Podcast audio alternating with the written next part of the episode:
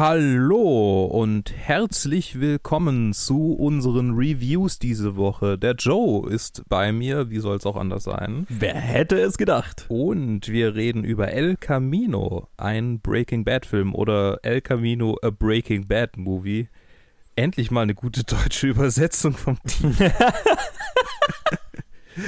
ähm, ein äh, ein später Epilog von Vince, äh, von äh, Breaking Bad, der Serie von Vince Gilligan, der hier auch die Regie geführt hat und es geschrieben hat, also created Mhm. hat, die, diesen Film. Mit Aaron Paul, der wie im Original auch Jesse spielt. Außerdem noch Jonathan Banks, Matt Jones äh, und äh, viele andere, die man aus der, ja, Charles Baker zum Beispiel noch ist eigentlich Jesse Plemons ist relativ Jesse Plemons, prominent. genau, der hat eine relativ große Rolle auch. Und ja, worum geht's? Spoilerwarnung für alles, was Breaking Bad ist, erstmal. Äh, Weil es spielt nach Breaking Bad. Das heißt, wenn ihr Breaking Bad nicht gesehen habt, dann klickt einfach auf den Timestamp für die nächste Review, weil hier wird es komplett darum gehen, was nach Breaking Bad passiert. So, Ja. das aus dem Weg. Äh, Jesse ist von den Neonazi, von der Neonazi-Gang äh, befreit worden durch Walter White und hat sich in den, was war es, Dodge El Camino gesetzt oder irgend so ein, ich kenne Äh, mit Auto- Chevy. Chevy, genau, Chevrolet El Camino gesetzt und fährt mit diesem äh, in den Sonnenuntergang. Das ist so der vorletzte Shot von Breaking Bad gewesen, bevor Walter White, White dann äh, langsam stirbt, während die Polizei reinkommt oder angeblich stirbt. Gab ja auch viel Rumo äh, Rumor, Rumoren darum, ob er es da stirbt oder nicht. Und der Film setzt ziemlich genau an dem Punkt an, äh, an dem äh, Jesse entkommt und dann äh, versucht erstmal durch seine alten Kumpels äh, sowas wie einen Unterschlupf zu finden und dann so ein bisschen alle Parteien abgeht, die noch übrig sind, nachdem ja eigentlich fast alle gestorben sind im Rahmen von Breaking Bad Ja. und ja, äh, quasi einen Ausweg sucht aus dieser Situation, in der er natürlich ein äh, sehr gesuchter Krimineller ist und sozusagen auch einer der Hauptverdächtigen im Fall der toten Nazis und Ja. der ganzen verdammten Drogen, die überall auf dem Markt sind. Noch dazu gab es ja noch äh, die Frau, die äh, durch Chemikalien vergiftet wurde, wenn wir uns erinnern. Mhm. Ja, und das ist das größte Problem von mir, aber erstmal will ich hören, äh, wie ging es dir denn mit dem Film? Ja, ich glaube, wir haben ein ähnliches Pro Also ich mochte den Film sehr. Es ist gar nicht, es hat sich gar nicht mal angefühlt wie ein Film, Ja. sondern einfach wie halt eine, eine lange Epilog-Episode zu Breaking Bad. Mhm. Weil es passiert im, der, im Film jetzt gar nicht mal so krass viel, sondern es ist, es hat, es arbeitet ganz viel mit Flashbacks, also wir kriegen so ein bisschen, ja, sag ich mal, erklärende Flashbacks zu, äh, was mit Jesse passiert ist, was wir jetzt in der Serie nicht gesehen haben. Ähm, also während er bei den Neonazis da gefangen war und ja, auch so ein bisschen halt äh, noch Interaktionen mit äh, anderen Charakteren, da sind auch ein paar sag ich mal, Cameos dabei, die sich für mich so angefühlt haben, als wären sie drin, damit sie drin sind natürlich. So, Mhm. ah ja, die Fans wollen bestimmt Charakter XY sehen. Ja. ähm, aber größtenteils, äh, also zumindest alles, was so mit Jesse Plemons das Charakter zu tun hat, interagiert, finde ich sehr gut mit dem, was er tatsächlich versucht zu tun. Also trägt zur Story, die er durchmacht, bei Mhm. im- Hier und Jetzt. Und ja, also ansonsten ist es halt einfach nur so, so ein Epilog, der sich für mich schön abschließend angefühlt hat. Also ich hatte jetzt nicht nach Breaking Bad das Gefühl, ich hätte den Epilog gebraucht, wobei es schon, also äh, nach Breaking Bad so, das Ende von Breaking Bad war schon so, dass man sich gedacht hat, also dass ich mir auch gedacht habe, oh fuck, ich will eigentlich wissen, wie es weitergeht, aber eigentlich respektiere ich das Ende total, dass es so aufhört, ne? Mhm. Aber, und deswegen hätte ich jetzt so den Film erstmal natürlich gar nicht gebraucht, jetzt nach der Serie, aber jetzt, wo ich ihn gesehen habe, muss ich sagen, fand ich es einen, einen schönen Abschluss für Jessys Charakter. Und es ist nicht mehr, aber es ist auch nicht weniger. ähm, ich glaube, womit wir beide so ein Problem hatten, ist, dass die Serie halt einfach schon so lange weg ist, Ja. so weit weg ist. Ja. Und ich bei ganz vielen Charakteren. Also, es, Netflix hat davor so ein 3-Minuten-Recap zu Breaking Bad, das hat mir tatsächlich geholfen. Ja, ja. So, sonst wäre ich jetzt auch auf Anhieb, hätte ich mich nicht mehr erinnert, wo wer Jesse Plemons ist. Ja, genau. Ich hätte die ganze Nazi-Gang einfach vergessen. Ja, genau. Also ne, erst im Recap äh, habe ich mir dann gedacht, ah ja, genau, da, da war ja das. Ähm, und es kommen schon auch andere Charaktere in, in, in El Camino vor, wo ich mir gedacht habe, ich habe das Gefühl, ich sollte die irgendwo erkennen. ja. Äh, ich bin mir nicht sicher, woher. Und ach, äh, hier gerade, ähm, ach, whatever, also äh, ja, äh, ist, das verrät vielleicht auch so viel, wenn ich sage, ähm, ein Charakter musste ich dann tatsächlich nachgoogeln. Wenn das der gleiche war, ähm, über de, de, bei dem ich das machen musste, fände ich sehr lustig. Äh, der, dem am Ende den Brief äh, zukommen lässt? Ja. ja. Nee, nee ich, ich musste den Typ googeln, dem er den Brief gibt. Ach so, der Typ. Ja, ja, ja da, musste, da hatte ich null Erinnerung dran. Wahrscheinlich war es dann äh, schon voller Fragen, so, who the fuck is the guy in El Camino who sells uh, vacuum cleaners? Äh, ich bin tatsächlich direkt auf den Wikipedia Plot Description von der Episode, in der er vorkommt, okay. gekommen. Also äh, sehr straightforward und dann habe ich mich auch erinnert und dann hat auch alles gepasst. Mhm. Ich fand es jetzt auch nicht, also der Film verlässt sich schon drauf, dass du viel weißt und das ist natürlich, ja, er nimmt dich halt nicht an der Hand. Mhm. Aber ich hatte jetzt auch nicht das Gefühl, als, als würde, hätte ich im Film Dinge nicht verstanden, einfach. Ja. Weil ich mich nicht mehr dran erinnert habe. Aber ich habe dich noch gar nicht gefragt, wie ging es dir denn eigentlich? Ja, mir ging es äh, ähnlich, glaube ich. Es gab viele Momente, die sich wirklich angefühlt haben wie Breaking Bad. Und dann war ich mir nicht so sicher, ob das so ob es sich noch so, so kohärent anfühlt wie Breaking Bad, weil da gab es immer wieder so Sequenzen, die Spannungen aufgebaut haben, wo du nicht wusstest, okay, wer macht was und die so mhm. ein sehr menschliches Element in dieses Genre gebracht haben, das vorher sehr entmenschlicht war mit Filmen mhm. wie, keine Ahnung, Bad Boys oder also eine, ja. äh, war ja diese, dieses ganze Drogengenre, das war ja sehr, okay, äh, wir gehen da jetzt rein und dann hauen, mähen wir alles mit Maschinengewehrsalven nieder, weil das sind keine richtigen Menschen und bah. Und mhm. da war es immer, okay, es ist ein Standoff zwischen zwei Leuten und einer von beiden wird sterben. Und da gibt es einen Moment, der ähnlich Spannung aufbaut, der so ein bisschen dann so ein Cop-Out äh, verwendet. äh, so Breaking Bad typisch irgendwie, aber gleichzeitig dachte ich mir, das ist auch was, was ich jetzt in einem Fanfilm von Breaking Bad erwarten würde. Mhm. Und ich bin mir nicht richtig sicher, ob ich das jetzt noch so gut finde da wusste ich nicht so richtig, also wie sie das aufgelöst haben, war so, ah ja, okay. ich habe auch äh, Breaking Bad gesehen, ja.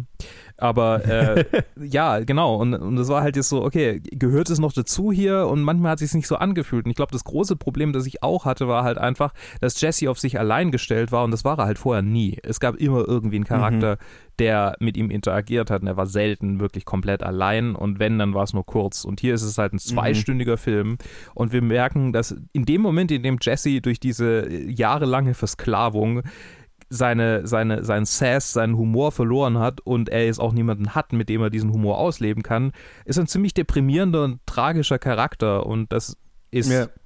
cool zu sehen, also nicht cool, natürlich nicht cool, aber es ist, es ist ein, ein guter Film, wenn man in, in diesen Aspekt versteht und ihn unter diesem Gesichtspunkt ansieht, aber wenn man es irgendwie sassy Jesse erwartet, der ja, ständig ja. Bitch sagt und äh, über de dessen coole One-Liner wir lachen können, dann ist das ja. nicht der richtige Film. Und ich glaube, das ist halt die Erwartung, die viele Fans vielleicht erstmal dran hatten. Das kann schon sein. Ich mochte aber das, ich mochte das auch. Also ich, ich fand das gut, weil es hat sich richtig angefühlt für das, was er durchgemacht hat und mhm. was die Serie durchgemacht hat. Ne? Ja. Das hat sich gut angefühlt und also genau, du hast gemeint, das hat sich so ein bisschen nach einem Fanfilm angefühlt. Das ich glaube, äh, ja, ich, ich weiß, welche Stellen du meinst. Ich, mein, ich hatte jetzt nie das. Vielleicht habe ich auch zu viele Kickstarter-Trailer für Breaking Bad-Fanfilme gesehen. ne?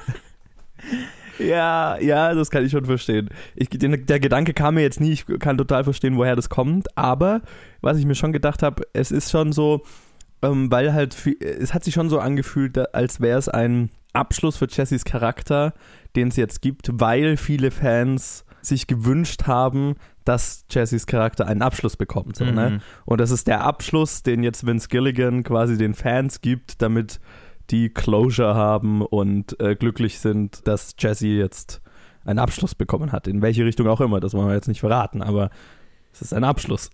Oder, wenn man das ein bisschen zynischer liest, Vince Gilligan brauchte halt irgendwie ein bisschen Geld wieder. ich meine. Also ich meine, er will ja auch essen. Ne, er will ja auch der bestimmt. Das wollen Familie, die meisten die Leute ganz gerne, ja. Und mhm. ja, also insofern, ist, ich mach das jetzt, selbst wenn es jetzt irgendwie ein Cash Grab ist, ist es so, ja, okay, kann ich schon verstehen. Also, ja, ja voll. Äh, ich meine, Aaron Paul äh, hat es bestimmt auch nicht geschadet. Nee, also ich, beide sind ja relativ unterrepräsentiert irgendwie seit Breaking ja. Bad. Also gut, Vince Gilligan hatte halt Better Call Saul oder hat immer noch Better Call Saul, das, da wird er wahrscheinlich schon. Was ich unbedingt mal weiterschauen muss. ja, das ist so das. Bin nach zwei Staffeln irgendwie, habe ich nicht weitergeschaut. Und, aber es war gut, es war echt gut. Ich glaube, es war gut, aber ich bin nicht, ich bin nicht reingekommen irgendwie. Also ich, ich, Ah, okay. ich, war- ich bin mir nicht mal sicher, woran das lag, aber Also Ich ich, ich war schon drin. Also ich, ich, ich mochte, ich äh, habe jetzt Okay. auch noch gute Erinnerungen an die Storylines und die Charaktere, ne? Das ist alles schon hängen geblieben. Ich habe einfach Ja. nur, ich erinnere mich, dass halt zweite, die dritte Staffel dann irgendwann rauskam und ich gedacht habe, ah, die muss ich mal schauen und halt irgendwie nie dazu gekommen bin. Aber so, ich, ne? ich kann mich ja halt auch erinnern, dass es so sein eigenes Ding war. Es hat sich nicht so. Oh, 100 krass so Prozent, das ist nicht Breaking Bad. Genau. Nee. Und El Camino hatte halt wirklich so dieses Breaking Bad-Gefühl dann wieder ausgelöst. So diese, Mhm. diese ständige, unterbewusste Spannung, so was passiert als nächstes, was Total. machen diese Leute als nächstes. Und Und Better Call Saul ist viel mehr, also ganz anders, ist viel mehr Ja. ein, Und, äh, sorry, ich, Ja. bin- jetzt bin ich gerade, jetzt bin ich aktiv, ich habe mich ein bisschen getriggert. Ich habe vielleicht auch zu starken Kaffee getrunken, bei meinen Eltern gibt es Kaffee. Äh, Der, es gab diesen klassischen Jesse-Fuck-Up-Moment, wo ich dachte, oh nein, der macht schon Mhm, wieder. mhm. Und es war, und es wurde gut aufgelöst und es war, Ja. es war schön, es, es war cool. Es war, hat mir richtig, hat mir richtig gefallen. Ah. Ja, voll. Und äh, tatsächlich wird sogar Kristen Ritters Charakter, also jetzt ohne, also das spoilert glaube ich nichts, so die wird quasi in so einer Art kontemplativen, Flashback-ähnlichen äh, Gespräch nochmal kurz zurückgeholt. Äh, Ja, genau, wie ich, wie ich ja gesagt habe, es kommen ganz, ganz viele Charaktere mal vor. ja, Ihrer auch, wo ich mir gedacht habe, ja, okay, die ist jetzt halt da, weil ja, die Leute, ne, das ist so ein, ein, ein Fanservice-Moment. ja, total. Aber bis auf einen Charakter hat, hat finde ich, jeder Cameo-Auftritt irgendwo sich organisch angefühlt. Und es gab einen, den fand ich unorganisch, aber da war ich auch nicht böse, weil ich halt als Fan mich gefreut habe. So. Äh, Ja, okay, ich weiß nicht mehr, ich weiß nicht, welchen du meinst, aber willst du noch kurz den Bart ansprechen? Oh ja. ja, zum Abschluss muss ich eigentlich noch eine Sache sagen. Ich hatte, ich saß relativ nah an dem, an dem Bildschirm, auf dem ich das geschaut habe. Und ähm, es gab so ein, also äh, Jesse am Anfang des Films, oder nee, es, ist, äh, in, in Flashbacks hat er einen ziemlichen, einen, einen Bart, einen Mhm. ziemlich grauseligen Bart. Und ich, hab, ich, ich saß so äh, relativ nah am Bildschirm und habe mir irgendwann gedacht, hä, Moment, da schaut irgendwas merkwürdig aus. Und hab's gestoppt und man sieht voll, dass es ein aufgeklebter Schnauzer, also zumindest der Schnauzer ist aufgeklebt Ja. weil du halt so noch das, das Netting, also dies, dieses Netz, wie nennt Ja. man das sowas, wo, wo die, wo so Fake-Haare halt drauf Ja, sind. das ist nett, da sagt man, glaube ich, nett dazu. ja, irgendwie so. Man sieht es durch, Ja. weil der Bart halt so grauselig ist und keine Ahnung. Das war so, und dann, ich konnte immer, immer, immer, wenn eine Nahaufnahme von ihm war, musste ich die ganze Zeit, ich, ich sehe die, das Netz durch deinen Bart durch. Ja. Ich kann nicht wegschauen. Ich habe es nicht gesehen tatsächlich, aber das, äh, ja. Ich fand's, also es ist ja auch nicht, ist, ja gut, also ist doof, aber ist jetzt, tut, macht den Film nicht schlechter. Ich fand's so sehr lustig. Okay. Ja, ich glaube, als Fan, wenn man, wenn man Breaking Bad gesehen hat, ist das fast schon, also es ist, ist, ne, ist ein, und man einen Epilog wünscht und einfach nochmal zwei Stunden in der Welt schwelgen will und für Jessys Charakter einen wirklich würdigen Abschluss finden will, äh, kann ich den Film sehr guten Gewissens empfehlen. Ja. Aber erwartet nicht die absolute Grandiosität, die Breaking Bad ist, sondern eher so. Nee, es ist, es ist Mellow. wirklich, es fühlt sich einfach an wie so ein netter Epilog. Ja, genau, ein Mellow-Epilog, ja. Dann würde ich mal sagen, weiter? machen wir weiter Mhm. mit einem Film, den wir schon mal ganz kurz besprochen haben, der jetzt aber ins Kino kommt. Bis gleich. Wir haben alles da. Aber wir haben keine Flossen. Also komm schon, nur in die erste Höhle. Wir schwimmen ja nicht durch die ganze Stadt. Leute, Höhlentauchen ist gefährlich. Höhlentauchen ist gefährlich. Nein, Mia hat recht, Nicole. Wir sollten uns das nochmal überlegen. Echt jetzt? Wir sind extra hergekommen und sehen nicht mal den Tempel? Wirklich? Es ist anders als alles, was ihr je Ja. zuvor gesehen habt. Wir sollten einfach reingehen, eine Runde in der ersten Hülle drehen und dann wieder raus. Ja, kommt schon. Wann warst du das letzte Mal tauchen? Vor Jahren. Früher war ich oft mit Dad, aber ich war noch nie in Höhlen bisher. Es ist doch wie Fahrradfahren, oder? Komm schon. Ja, sie ist dabei. Mia! Ja, komm schon, das wird gut. Mia! Du bist schon. Los geht's, los Mädels. Jo, und da sind wir schon wieder. Ich Oh. immer noch der Johannes und Ich auch. Ich der auch. Luke. Der Äh, ist es auch bleibt da. auch. Nee, nee, vielleicht bleibt es nicht so. Sorry, ich, ich habe zu früh gesprochen. Ja, wahrscheinlich. Mal schauen. Noch nicht ganz sicher. Wir reden über einen Film, den wir beide auf dem Fantasy Filmfest schon sehen durften. Und äh, da ganz kurz natürlich in unserem Recap damals drüber geredet haben, aber jetzt können wir ein richtiges Review dazu machen, weil wir Zeit haben, ausgeschlafen sind und so weiter. Ich weiß nicht, ob ich ausgeschlafen bin, aber Zeit Ah, habe. Okay. Ähm, Und es ist 47 Meters Down Uncaged. Unter der Regie von Johannes Roberts, der auch schon den ersten 47 Meters Down gemacht hatte. Oder. Äh, ah ja, den, das äh, The Strangers Sequel ist auch von ihm. Ach Den hab ich noch nicht gesehen. Ich habe gute Dinge gehört. Hm. Auf jeden Fall 47 Meters Down ist das Franchise, das er mit gestartet hat.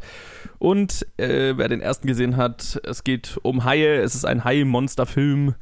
Der zweite jetzt hat nichts mit dem ersten zu tun. Die Prämisse des ersten, also warum das auch 47 Meters Down heißt überhaupt, war ja, dass zwei Taucherinnen in einem Haikäfig tauchen gehen, um Haie anzuschauen. Mhm. Und dann reißt das Kabel und sie sinken 47 Meter auf den Meeresgrund und ihnen geht die Luft aus. Sie müssen also irgendwann aus diesem Käfig raus, aber es schwimmen Haie rum. Also im Käfig sterben sie, außen ist es auch nicht besser. Was passiert? Und es war ein sehr cooler kleiner Haifilm. Jetzt nicht überragend, aber ich hatte Spaß damit. Und jetzt kommt ein Sequel und es geht diesmal um vier Mädels, die tauchen gehen und die sind gespielt von Sophie Nillis, Corinne Fox, die Tochter von Jamie Fox, Sistine Rose Stallone, die Tochter von Sylvester Stallone, Brianna Chew und äh, Brack Bassin ist auch noch dabei und einige mehr. Und ja, es handelt eben von diesen vier Mädels. Äh, der Vater von zwei von denen ist Tau Archäologe, Archäologe, ja. Archäologe, ja. Der in Archäologe. Mexiko- Das Archäologe. heißt, das heißt Proktologe.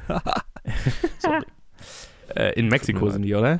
ja, äh, nee, ja, Genau. ja, ja, sind sie. Ja, äh, ich glaube in Mexiko, ja. Aber es sind irgendwie überall amerikanische Jugendliche. Das ist weird. Ja, das ist irgendwie so ein Hub, keine Ahnung.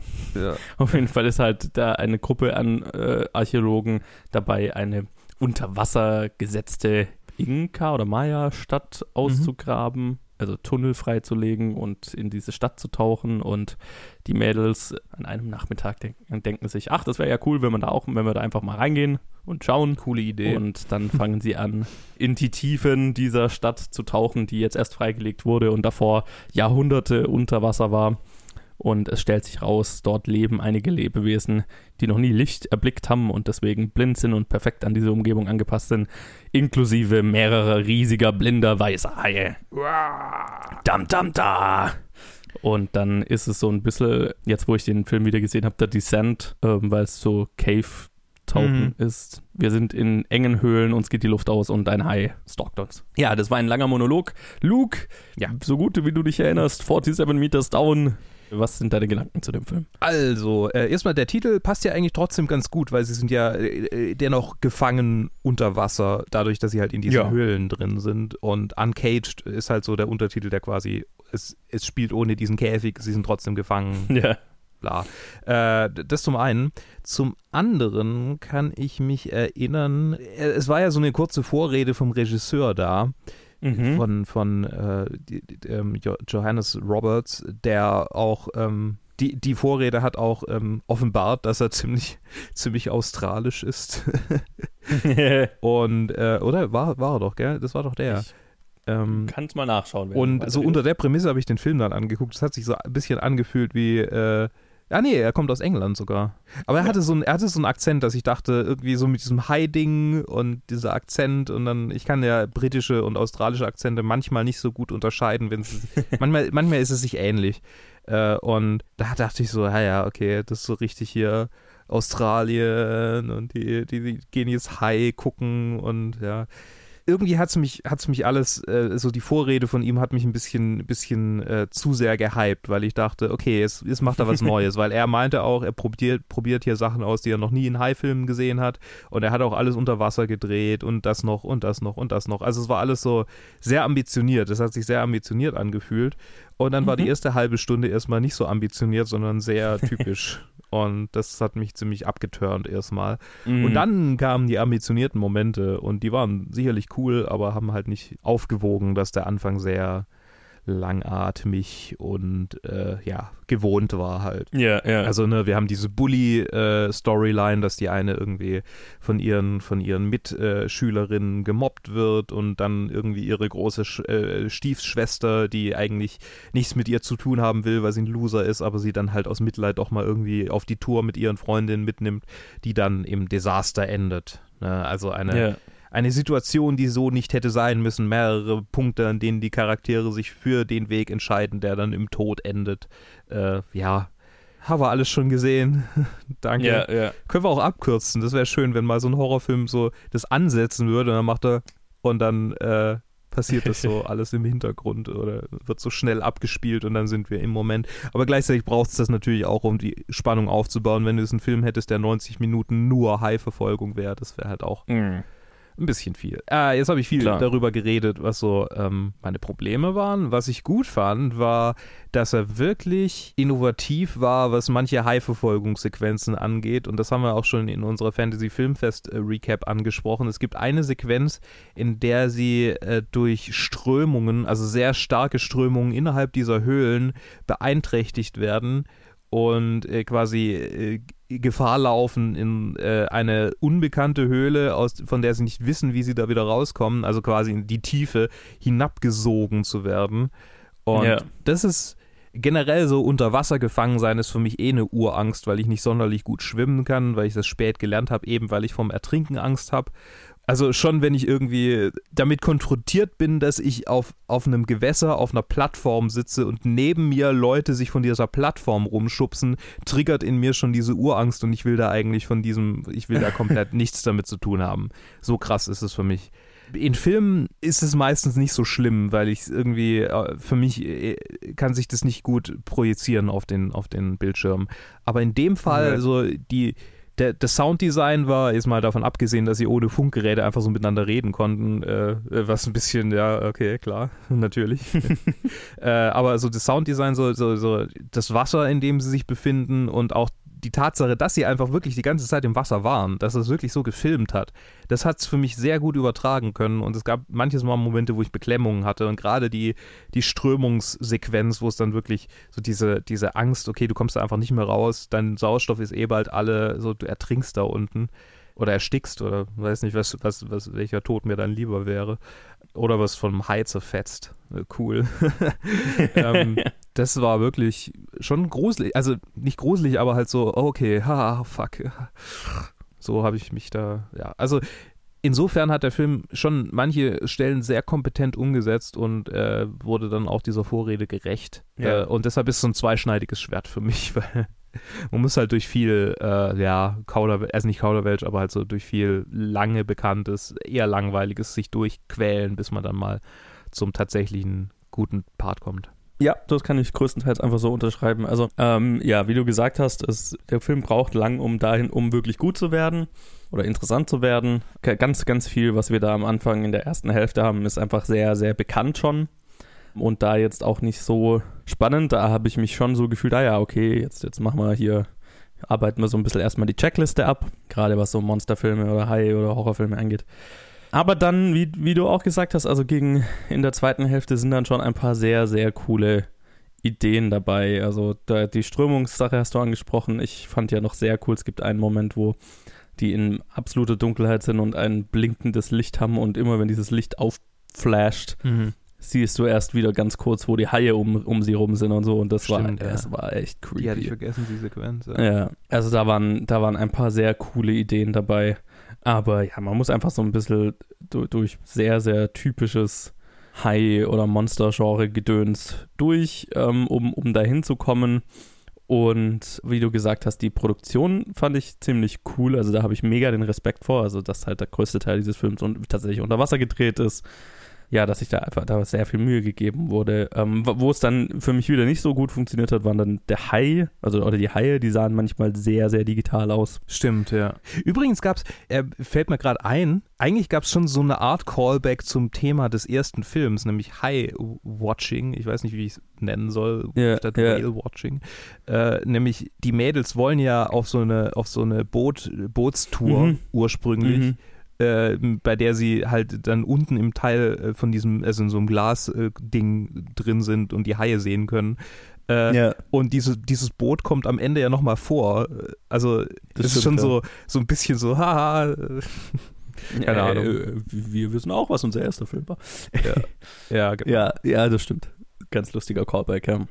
Ja, und so am Ende, du am Ende ist es halt so ein, ein, ein netter, brauchbarer High-Film, ähm, eher, eher für Fans des Genres als für jeden, alle anderen. Würdest du sagen, dass er sich für Partys eignet? Also so, so ne, betrunkene Ja, ja. Horrorfilm. Ich glaube, es hilft auch, wenn man betrunken ist, während man den Film schaut. Ja. Weil ich, ich, ich habe halt so das Gefühl, das ist so einer von denen, der mir zu lang dauert, bis er anfängt und dann Ja. hört der Alkohol so langsam auf und äh, ich weiß auch nicht. Ja, kommt drauf hat an, wenn du, wenn du mit, irgendwie mit, mit lauter Leuten da bist und dann die Tropes am Anfang so feiern kannst, dann ist Ja, das, glaube ich, nochmal was anderes. Das stimmt, ja, das stimmt. Ja, also ich würde auch gern, ich weiß nicht, ob ich ihn nochmal angucken würde, aber ähm, ich hätte ihn auch gern so in so einem Kontext zuerst, also als erstes gesehen, weil es Mhm. ist eigentlich sehr lustig, so Filme auf die Art und Weise zu gucken, also diese Filme. Ja. Total. Ja. Äh, Vor, vor allem, weil, er, weil, weil es dann immer mehr wird. Also die Momente, in denen man dann so, ah, Shots, Shots. äh, ja, die, die werden halt mehr. Ne, ja. So gegen Ende hin. Da kann man sich wieder freuen, wenn ein Hai aus dem Wasser springt und jemanden frisst und ja. Yes. Nee, es ist, ist ein netter Film. Ich würde ihn empfehlen für Leute, die schon wissen, dass diese Art von Filmen gefallen. Für alle anderen würde ich sagen, eh, wahrscheinlich eher nicht. Mhm. Und ähm, ja, wie du gesagt hast, wenn man mit Alkohol und, an, und Freunden äh, das Ganze feiern kann, dann ist es wahrscheinlich das beste Setting. Yes. Genau. Kann, ich, kann ich so unterschreiben. Ja, dann würde ich mal sagen, das war unsere Review zu 47 Meters Down Uncaged. Ich bin mir nicht mal sicher, ob wir arg viel mehr gesagt haben, als wir in unserem Recap gesagt haben. Aber naja. Muss ich mir nochmal anhören. Aber es war mit einem besseren Mikrofon meinerseits, also ich bin glücklich. Und mit einem vielleicht schlechteren Mikrofon meinerseits. bin mir noch nicht sicher. Wir werden sehen. Tut mir leid an dieser Stelle, falls man es hört. Tut mir leid. Äh, Ich nehme bei meinen Eltern auf meinen Laptop, mache komische Dinge mit meinem Mikro, mit dem ich normalerweise aufnehme, das nie Probleme macht, aber mit meinem Laptop macht es Probleme. Okay. Ja, wir werden sehen, was dabei So rausgekommen ist. Ja. Genau, und dann würde ich sagen, entweder kommt, äh, jetzt kommt ein anderes Review, entweder das letzte oder noch eins dazwischen. Und wir hören uns auf jeden Fall gleich später nochmal in dieser Konstellation. Bis dann. Hallöchen! Ja, jetzt melde ich mich doch noch mal kurz mit einem kurzen, knappen Einzelreview, ähm, weil ich noch einen Film gesehen habe, nämlich Im hohen Gras oder In the Tall Grass. Ein neuer Netflix-Horrorfilm, Thriller ähm, unter der Regie von Vincenzo Natali, der so Filme wie Cube gemacht hat. Und äh, es spielen mit Laisla de Oliveira, Avery Whitted, Patrick Wilson und viele mehr. Oder gar nicht so viele mehr, so zwei, drei Leute mehr. Und dieser Film ist eine Adaption einer Kurzgeschichte, die Stephen King mit seinem Sohn geschrieben hat. Ich glaube unter dem gleichen Namen. Und es geht um ein Paar, äh, nee, nee, um ein Paar, Gottes Willen, äh, um ein Bruder-Schwester-Gespann, die im Auto unterwegs sind. Sie ist schwanger, die beiden sind in mitten, in, in, in Mittelamerika irgendwo unterwegs, in den USA, auf dem Weg nach San Diego und sie halten äh, mitten im Nirgendwo an, weil sie sich übergeben muss. Und dort stehen sie neben einem Feld mit hohem Gras. Und aus dem Gras ruft ihnen die Stimme eines Kindes entgegen, eines kleinen Jungen, der sagt, er hätte sich verlaufen und äh, sie sollen ihm doch bitte helfen. Die beiden, nach kurzem Überlegen, begeben sich in dieses Feld aus hohem Gras. Und um den Jungen zu finden, verlieren sich dann gegenseitig und finden nicht mehr raus. Und es stellt sich raus, das Gras will nicht, dass sie wieder rausfinden. Und ähm, da gehen merkwürdige Dinge vor sich. Es, äh, das Gras ist nicht gleich das Gras. Also die machen dann zum Beispiel mal dieses Experiment, wo sie sagen, okay, auf drei springen wir beide hoch und dann sehen wir ja, wo wir sind. Und sie springen, sehen sich gegenseitig, ah, wir sind gar nicht so weit voneinander entfernt. Sie springen nochmal und plötzlich sind die beiden an ganz anderen Orten. Also viel weiter voneinander entfernt. Also da geht irgendwas nicht mit, mit, rechten Dingen zu. Und wie gesagt, es befindet sich ein kleiner Junge in diesem Gras, aber auch andere Menschen, unter anderem Patrick Wilson, der, der den Vater des Jungen spielt. Und dann passieren auch noch so merkwürdige Dinge, dass mit der Zeit irgendwas auch nicht zu stimmen scheint, weil irgendwann taucht auch der Vater des Kindes, mit dem die Hauptcharakterin schwanger ist, auf. Aber der behauptet, er sei sehr viel später losgefahren und die beiden seien schon seit zwei Monaten vermisst, aber er ist direkt nach den beiden aufgetaucht oder vielleicht sogar vor den beiden aufgetaucht. Also merkwürdige Dinge passieren. Und ähm, ja, es ist also ein, ein Horror-Thriller auf engem Raum. Ach ja, genau, und in der Mitte, irg irgendwo in diesem Gras steht noch ein riesiger Stein und es gibt Leute, die behaupten, oh, wenn man diesen Stein anfasst, dann kann man mit dem Gras quasi sprechen und dann will man gar nicht mehr gehen und bla.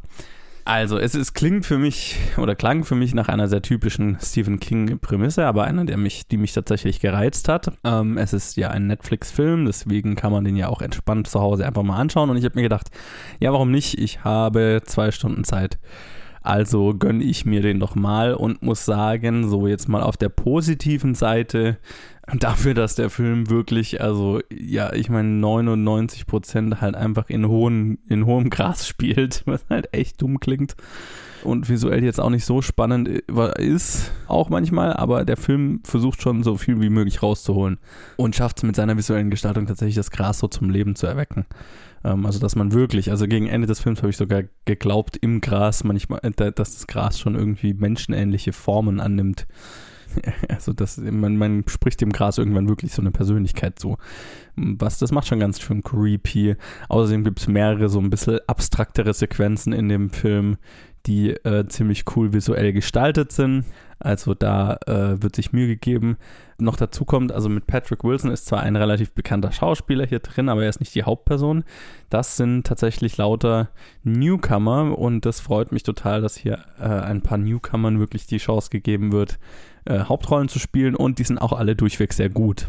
So, jetzt hat der Film mich aber tatsächlich nicht so wirklich begeistert, weil ich äh, finde, dass man ganz stark merkt, dass es sich dabei um eine Kurzgeschichte handelt, die hier auf 100 Minuten aufgeblasen dann doch etwas zu dünn wirkt, um jetzt die Spannung konstant zu halten. Also es passiert oder es ist zu wenig Geschichte da, um die Aufmerksamkeit, zumindest ging es mir so, meine Aufmerksamkeit lang halten zu können oder auf diese Länge halten zu können.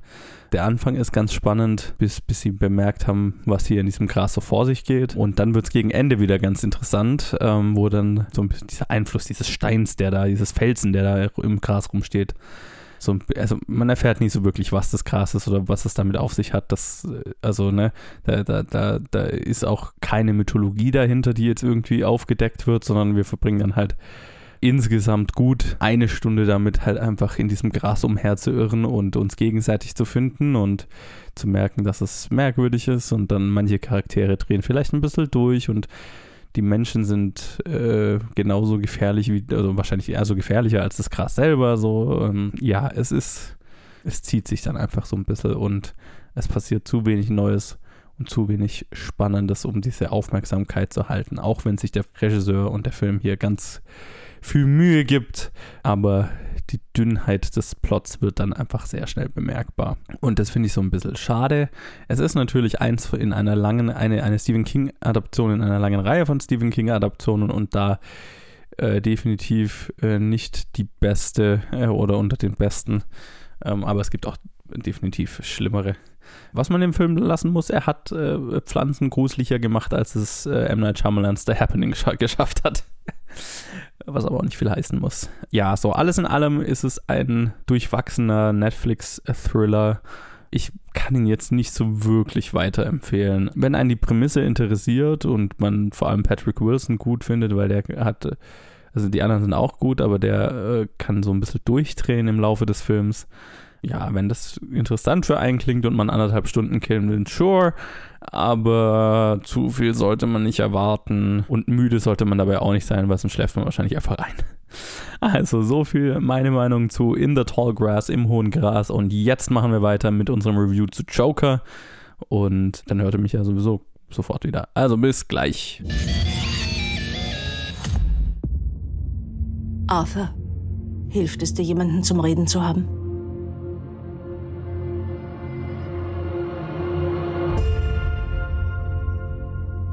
Meine Mutter sagt immer, ich soll lächeln und ein Grinsen aufsetzen.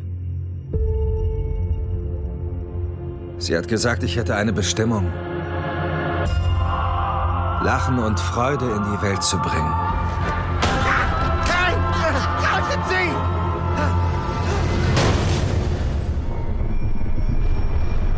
Bilde ich mir das nur ein? Oder wird die Welt immer verrückter? So, und da sind wir wieder in unserer Konstellation. Äh, Hallöchen. äh, und wir reden über Joker. Oh, der Film, der diesen Donnerstag rauskam, der die Vorgeschichte von Joker erzählt, aus Sicht der, äh, warte mal, das ist nicht Cinematic Universe, sondern das ist Warner. Was? Es war nicht Teil vom Cinematic Universe, sondern irgendwie von jemand anderem, oder? Dieser, dieser Film hier. Wie meinst du mit Cinematic Universe? Also vom DCU. Naja, es ist, es ist eine DC-Produktion, aber das DCU gab es ja nie. Also äh, gibt's schon, aber ob es das noch so gibt, ist die Frage. Ah ja, okay, gut. Es, es Also ist ich nicht in irgendeinem, Kon in irgendeinem Universum mit den Batman-Filmen und was weiß ich. Okay, genau, das wollte ich, das wollte ich sagen. Es ist ein. Standalone-Film, so rum. Ein Standalone-Film äh, über eine Vorgeschichte, eine mögliche Vorgeschichte vom Joker äh, von Todd Phillips, äh, den man äh, ursprünglich eigentlich eher für Komödien kennt, wenn ich mich richtig entsinne. Ja, eigentlich nur außer War Dogs. Genau, also Jahren. hier, äh, ähm, ja, Ja. Hangover, Old School, so die, diese Filme halt. Ja. Und jetzt äh, einen, einen ernsthaften Film mit jo Joaquin Phoenix in der Hauptrolle. Außerdem noch Robert De Niro sind dabei. Ähm, Zazie, Sassy Beats. Ja. Zazie Beats, ja. Francis Conroy, äh, Brad Cullen und noch einige andere. Und Mark Maron in einer Szene. Ach ja, stimmt, genau, Mark Maron. Ja, ich habe ihn, ja, ja, ja, genau, genau. Ich hatte es ich hat's vergessen. Ja, genau. Wieder in seiner Rolle. Ja, genau. Immer, immer als Manager von irgendjemandem. Just ditch him. Just ditch, just ditch this asshole. Ja, äh, der Film hat für viel Furore gesorgt und ich sag mal. Bevor er überhaupt rauskam. Genau, also Wochen vorher, vor allem in den US-Medien. In Deutschland hat er jetzt gar nicht so viel. Ich habe einen Artikel in der Zeit drüber gelesen, der so, so ein bisschen recapped hat, was die US-Medien ihm vorgeworfen haben, potenziell. Aber äh, ja, also ganz kurz zum, zum, zum Inhalt. Arthur Fleck, äh, der später zum Joker wird, ist ein äh, psychisch kranker, eigentlich relativ junger Mann, der bei seiner Mutter lebt. Ja, was heißt relativ jung? Wie alt wird er sein? Ja, ja, also er wird so ein bisschen jünger geframed, als er eigentlich ist. Also ich habe ich hab immer so das Gefühl, die wollen ihn jünger, also vielleicht lag das nur an mir, äh, äh, aber wenn es euch ähnlich ging, dann sagt uns doch mal, wie es euch ging. Aber ich hatte eher so den Eindruck, das soll so ein Typ Anfang 30 sein und Joaquin Phoenix ist halt mittlerweile irgendwie so Ende 40, Anfang 50. Also ich hatte jetzt äh, nicht das Gefühl, dass sie ihn Anfang 30, 30 framen, wollte ich nur sagen. Aber Ja, ich weiß nicht, dieses bei seiner Mutter leben und ja, keine Ahnung. Also es gibt so ein paar, es gibt so ein paar Aspekte in dem Film, die mich, die mich, die mich glauben machten, dass er einen jüngeren Mann darstellen soll, als er halt aussieht. Aber das ist, Okay. das ist eine Nebensache. Auf jeden Fall äh, wohnt der Mann bei seiner Mutter, die ebenfalls äh, krank ist, äh, jetzt nicht unbedingt psychisch, aber vor allem körperlich, die gepflegt werden muss. Und er hat einen Job als Clown, der in den 70er Jahren, das Ganze spielt in den 70er Jahren, vor irgendwelchen Geschäften steht oder in Krankenhäuser geht, also bei so einer Clownsagentur einfach. Go figure. Ich wusste nicht, dass es sowas gibt. Vielleicht gibt es sowas heute auch nicht mehr, aber äh, es ist äh, gruselig bei Clowns halt, ne? Aber äh, und äh, es ist ein Gotham der 70er in dem Sinne auch, dass es äh, sehr viel soziale Unruhen gibt.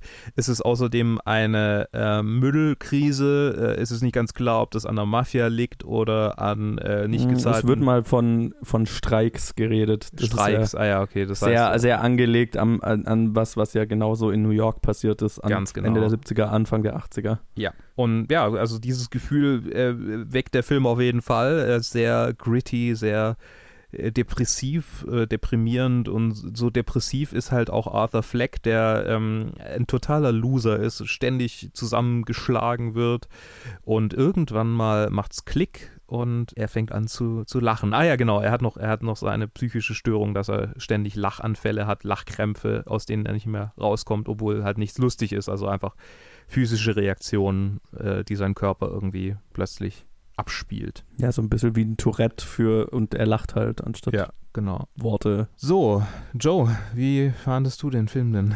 Boah, ja, das, ich, ich hasse es ja eigentlich, wenn so ein Film schon so viel um sich hat, bevor er überhaupt ins Kino kommt. Mhm. Weil du halt einfach nicht mehr einfach den Film anschauen kannst. Sondern halt irgendwie einfach das schon alles im Kopf hast, bevor du ihn siehst. Und sowas nervt mich einfach, weil ich das Gefühl habe, okay, ich möchte eigentlich nur einfach mal den Film sehen Mhm. und es beurteilen, wie ich den Film fand, bevor ich höre, was, was alle anderen da für Kontroversen oder Nicht-Kontroversen drumherum spinnen. Aber ich meine, seit der in Venedig, er hat ja auf dem Venice Film Festival den Hauptpreis gewonnen. Ja. Und seitdem geht ja, keine Ahnung, alles drunter und drüber über diesen Film. Und weil dann halt der, der Regisseur Todd Phillips einfach auch noch ein paar sehr, sehr dumme Kommentare von sich gegeben hat, Hat er? Das habe ich nicht. ähm, die ihn jetzt auch nicht als den nettesten Typ erscheinen lassen. Ha. Ja, er hat sich so aufgeregt darüber, dass er, weil er ja aus der Komödienrichtung kommt und dass die ganze Woke-Culture und die Millennial Crybabies jetzt dafür verantwortlich sind, dass man keine Komödien mehr machen kann. Gott, das ist schon so lang her, dass ich es wieder vergessen hatte, dass er das gesagt hat. Ja, natürlich. ja. Ah, so ein Wichser. Ja, okay. Ja, ne? Und dann gehst du in den Film rein und möchtest einfach das alles mal ausblenden. und ich bin dann, äh, ja, so, keine Ahnung, ich bin so lala, was diesen Film angeht. Mhm. Ähm, weil einerseits hat er mir in bestimmten Aspekten extrem gut gefallen. Also ich finde, er ist wahnsinnig gut gemacht. Jetzt von der technischen Seite her, er schaut wahnsinnig gut aus. Der Soundtrack ist super. Die Performance von Joaquin Phoenix ist Hammer. Und so als Origin-Story für den Joker, als Batman-Antagonist und auch, also ne, es, ist, es, spielt in einer Welt, in der äh, Bruce Wayne existiert und vor allem Thomas Wayne, also sein Vater, ist, ist Mhm. eine größere Figur in dem Film. Ähm, also, ne, es, es spielt in einem, es ignoriert jetzt Batman nicht und die Batman-Geschichte. Ganz im Gegenteil. Es ist Teil davon. Und das hat mir alles tatsächlich sehr gut gefallen. Da gab es mehrere Momente, wo ich wirklich Gänsehaut hatte, vor allem je weiter, je später, der, je länger der Film ging und er dann immer mehr in diese Rolle rein, rein driftet ne? Mhm. und, und zu dem Joker wird, den man dann irgendwo kennt. Das hat sich alles für mich super organisch angefühlt und das hat für mich sehr gut funktioniert. Was mich aber auf der anderen Seite gab es mehrere, mehrere Dinge an diesem Film, die mich mega genervt haben. Mhm. Und das war einmal, und das, das ist wirklich mein, mein größtes Problem mit dem Film, ist die gesa gesamte Sassy Beat Storyline, Ja. die das unfassbar Unnötigste war, was ich seit langem in dem Film gesehen habe. Und einen ganz, ganz doofen Moment hat, wo der Film glaubt, er, sei, er wäre so viel intelligenter, als er eigentlich ist. Können wir kurz über die reden, äh, bevor Ja. du dann weitermachst mit, weil Ja, äh, ich habe ja. deine Review gelesen, bevor ich den Film gesehen habe gestern. Mhm. Und entsprechend habe ich die, und ich wusste auch, wie die Sassy Beats Storyline inhaltlich sich entwickeln wird, weil ich die Red Letter Media Review angeguckt habe. Da ich Okay. nicht damit gerechnet habe, weil es mir gesundheitlich gerade ein bisschen blöd, äh, also ich hatte nicht damit gerechnet, ihn im Kino anzugucken Ja. und dachte mir so, ja komm, scheiß drauf, jetzt kannst du dir wenigstens eine Review angucken. Was jetzt natürlich ein bisschen blöd war. aber, aber whatever. Also ich wusste, ich glaube, ich hätte es auch gemerkt, weil es sehr offensichtlich war. Ja. Äh, aber ich glaube, diese Storyline hatte schon ein bisschen einen Effekt, aber keinen so großen Effekt, dass sie in ihrer Länge oder, oder sag mal in ihrem Umfang gerechtfertigt gewesen wäre. Und vor allem dem Gewicht, dem der, den der, dem der Film ihr gibt. So, ne? Ja, ja, Äh, ja, auch, äh, ja, natürlich. Weil die, die, das hat ja irgendwie den Twist des Films, wo der Film dir so sagt, oh, na, bist du beeindruckt davon, dass wir hier diesen Twist rausgeholt haben? Findest du? Ja, ja, ich hatte da mega das Gefühl, so der Film glaubt jetzt, er hätte jetzt den Twist des Jahrhunderts erschaffen. Also ich glaube, hab mir der, so gedacht, der tatsächliche, come ja, okay, naja, also ich fand diese, diese, diese Fla Flashback-ähnliche Sequenz dann, meinst du die? ja, ja, Die, ja, voll. die war mehr so, okay, wir wissen, dass unser Publikum halt jetzt nicht irgendwie das Genre-Publikum ist, das alles relativ gut kapiert oder das halt sowas gewöhnt ist, sondern das sind halt so die Normies, die äh, denken, so geil, jetzt gehen wir in einen Superheldenfilm, jetzt zeigen wir denen mal noch kurz hier. Also so, so keine Ahnung, so habe ich es gelesen. Das hat mich trotzdem Okay. genervt. Es hat mich Ja. halt auf eine andere Art und Weise genervt. Für mich war es nicht, der Film hält sich für cleverer, als er ist, sondern der Film hält uns für dümmer, als wir sind. Aber gut, das ist vielleicht, Wahrscheinlich so ungefähr gleich doof. ja, das ist die gleiche Kerbe, aber vielleicht ein anderer Ja, Ton. Äh, wahrscheinlich sogar ein bisschen beleidigenderer Ton äh, weniger narzisstisch. Narzissmus hin oder her, aber ich finde, dass diese, dieser Aspekt der Freundin genau das trifft, was äh, viele Leute kritisiert haben oder manche Leute angepriesen haben. Ne? Also wir können es ja kurz adressieren, so die Incels ja. haben diesen Film, äh, also manche, ich glaube nicht alle, ich habe es nicht häufig mit dieser Community zu tun, aber ich habe zumindest ein paar Stimmen gehört, dass viele gut fanden, viele schlecht fanden und manche für eine Fabrikation der äh, wirtschaftlichen Elite. Die Leute, die sich mit dieser Szene beschäftigen, wissen, für was das ein Code ist. Also, ne, es, es ist, äh, yeah. es, es, ist ein, it's a whole mess. Aber ich glaube, dass diese Storyline eigentlich zeigt, was mit diesen Leuten, mit diesen Incels falsch läuft und was in deren, in deren Perspektive äh, die, die größte Misconception ist. Ja. Nämlich die Vorstellung, dass alle deine Probleme auf einen Schlag weg sind, wenn du eine Freundin hast. Mhm. Also das ist ja, falscher kann es ja nicht sein, weil äh, die, ja, die Probleme, mit denen jemand wie jetzt in diesem Fall Arthur Fleck oder mit denen jemand, der der Incel-Community angehört, meistens, ich will nicht alle über einen Kamm scheren, aber meistens zu kämpfen hat, das sind ja innere Probleme, persönliche Probleme, total, total. die man nicht unbedingt nur dadurch lösen kann, dass man sich auf eine Person äh, komplett fokussiert und diese Person für einen da ist. So funktioniert mhm. es nicht, sondern du musst auch selber mit dir klarkommen bevor die Person überhaupt mit dir klarkommen kann. Ne? Also das ist ja eher. Right. Ja, und dadurch, dass sie sich aber mit sich die ganze Zeit mit sich selber beschäftigen, sind sie in so einem, so einem, so einem Loch gefangen. Und dann denken sie, okay, wenn ich jetzt hier äh, eine Person habe, die komplett für mich da ist, aber du musst erstmal an einem Punkt sein, an dem du, an dem du mit dir selber klarkommst, bevor du so eine Person findest. Und dieser, dieser tiefe innere Konflikt, der dazu führt, dass man halt aus diesem Loch nicht rauskommt, wurde hier eigentlich ganz gut dargestellt und ja, keine Ahnung. Also ich, ich fand es nicht, ja. ich, ich fand es nicht sinnlos. Es war nur, es hat, es hat halt quasi so die verschiedenen, die verschiedenen Wege, mit denen jemand, der psychisch krank ist, äh, rauskommen könnte oder mit denen er glaubt, rauszukommen, werden alle dargestellt und alle schlagen auf die eine oder andere Art und Weise fehl. Ja, und also ich sage mal so, ähm, ich, ich, ich glaube, das ist, was der was der Film, glaube ich, auch sagen will oder worauf der Film raus will. Ich fand es halt nicht besonders geschickt umgesetzt mhm. und war deswegen echt genervt davon. Ja, vielleicht, vielleicht spielt es bei mir noch mit rein, dass ich halt von vornherein wusste, äh, was da abgehen wird. Ja, keine Ahnung. Das hat sich, das hat sich auf, auf jeder Ebene irgendwie falsch angefühlt. Ich glaube, das hat mich einfach äh, auf einem falschen Fuß erwischt. Ähm, aber okay. das, hat, das hat mich genervt, auch einfach, weil Sassy Beats eine super Schauspielerin ist und da irgendwie mhm. nichts zu tun hat und irgendwie ja. echt das ist so die prominente Frauenrolle in dem Film. Aber hätte sie halt was zu tun haben sollen? Also ich meine, find, findest du, dass man sie überhaupt hätte drin lassen sollen? Oh, ich hätte alles rausgeschmissen, ja. Ja, ja, eben. Ja. Das, wenigstens, hat ja. Sie, wenigstens war sie ein Joker, hey. Komm, also. Na, gut für sie, aber. Job wegnehmen ja. oder was? Nein, nein, nein, nein, nein, im Gegenteil. Ich, ich, möchte einen, ich, ich hätte mir einen besseren Job für sie gewünscht. Ja, ja, verstehe. Eine bessere Rolle. Ja. Aber ja, also es hätte, es hat halt am Ende, finde ich, auch zur Storyline eigentlich, also klar, auf dieser Ebene, die du gesagt hast, ist es wahrscheinlich auch so gedacht, aber von meinem Empfinden her hätte die Storyline genauso gut ohne diesen ganzen Aspekt funktioniert. Aber hey, wenigstens ist sie jetzt einer eine der wenigen Menschen, die sowohl in DC als auch in Marvel-Filmen schon mal war. Das stimmt wohl. Das ist doch auch ein Achievement. Okay, ja. was hat dich noch gestört? Das war ja nur ein. Was mich noch gestört hat, äh, ist äh, immer, wenn der Film glaubt, er wäre mehr als ein, ein, eine Origin-Story für einen Comic-Book-Antagonisten. Äh, Und da wird der, wird der Film, finde ich, immer sehr schnell sehr, sehr simplistisch. Ist simplistisch ein Wort in Deutsch? Ja. Sehr simpel von seiner Sicht auf, auf bestimmte Dinge, weil der Film halt und, und wird so ein bisschen so ein, so ein Edgelord-Film, hatte ich das Gefühl. So ein, ein Problem, das ich zum Beispiel auch mit Fight Club schon immer habe, hatte. Ähm, und an Fight Club hat mich der Film immer mal wieder erinnert. Mhm. Und Fight Club ist, ist in sich äh, weitaus intelligenter. Bei Fight Club nervt mich immer, das äh, nervt mich, glaube ich, mehr, dass die Leute, dass er so aufgebaut ist, dass viele Leute nicht kapieren, worum es eigentlich geht und den Film mhm. ernst nehmen. Wenn du weißt, was ich meine, ne? Ja. Also ja dass Leute nicht kapieren, dass es äh, um Faschismus geht und so weiter.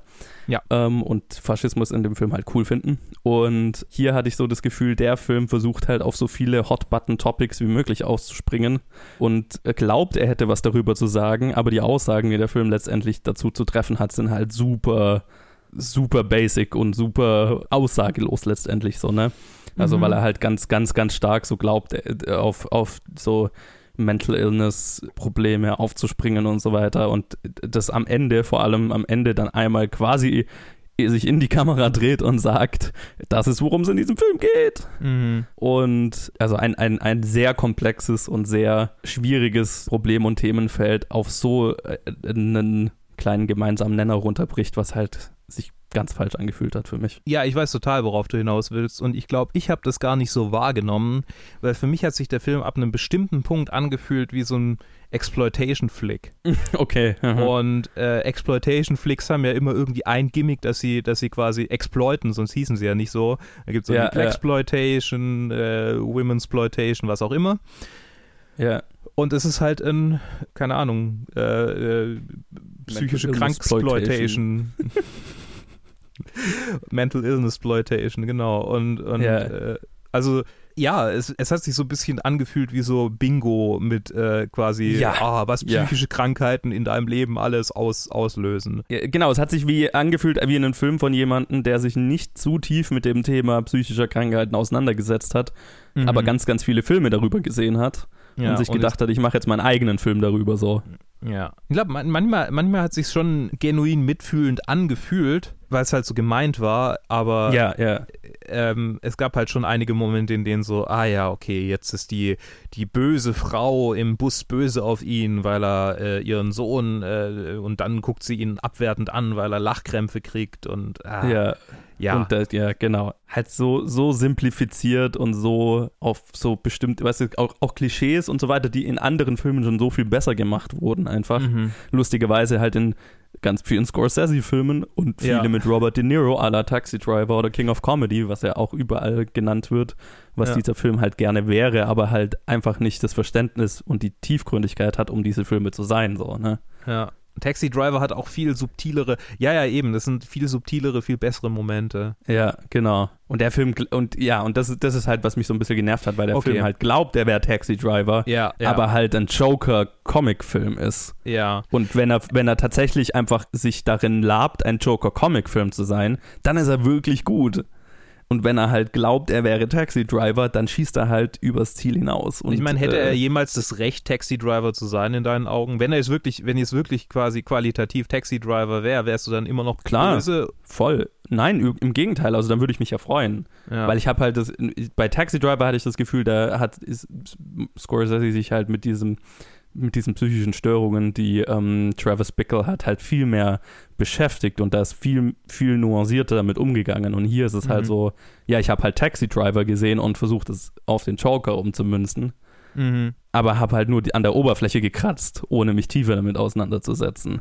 Und dann Ja. fühlt es sich halt sehr oberflächlich an. Ja, ich kann es zum einen kaum erwarten, Taxi Driver äh, mit dir zu besprechen, äh, weil. Wann der kommt er denn eigentlich? Er kommt irgendwann, er kommt irgendwann. Es dauert noch eine Weile, der ist gar nicht mal so weit oben, tragischerweise. Hätte er mehr verdient. Ja, Aber ähm, genau, jetzt muss ich noch meinen Senf dazugeben, weil ich ja glaube, klar. die Elemente, die du gerade genannt hast, das sind ja alles Elemente so großteilig der ersten Hälfte oder der ersten, der ersten zwei Drittel eigentlich des Films. Ja, ich fand auch tatsächlich die, die zweite Hälfte weitaus besser als die erste. Ja, genau. Und darauf wollte ich hinaus. Nämlich mir ging es tatsächlich ähnlich, weil das Genre, das ich von diesen beiden lieber mag, ist eigentlich das Drama äh, und die Mhm. Tragödie.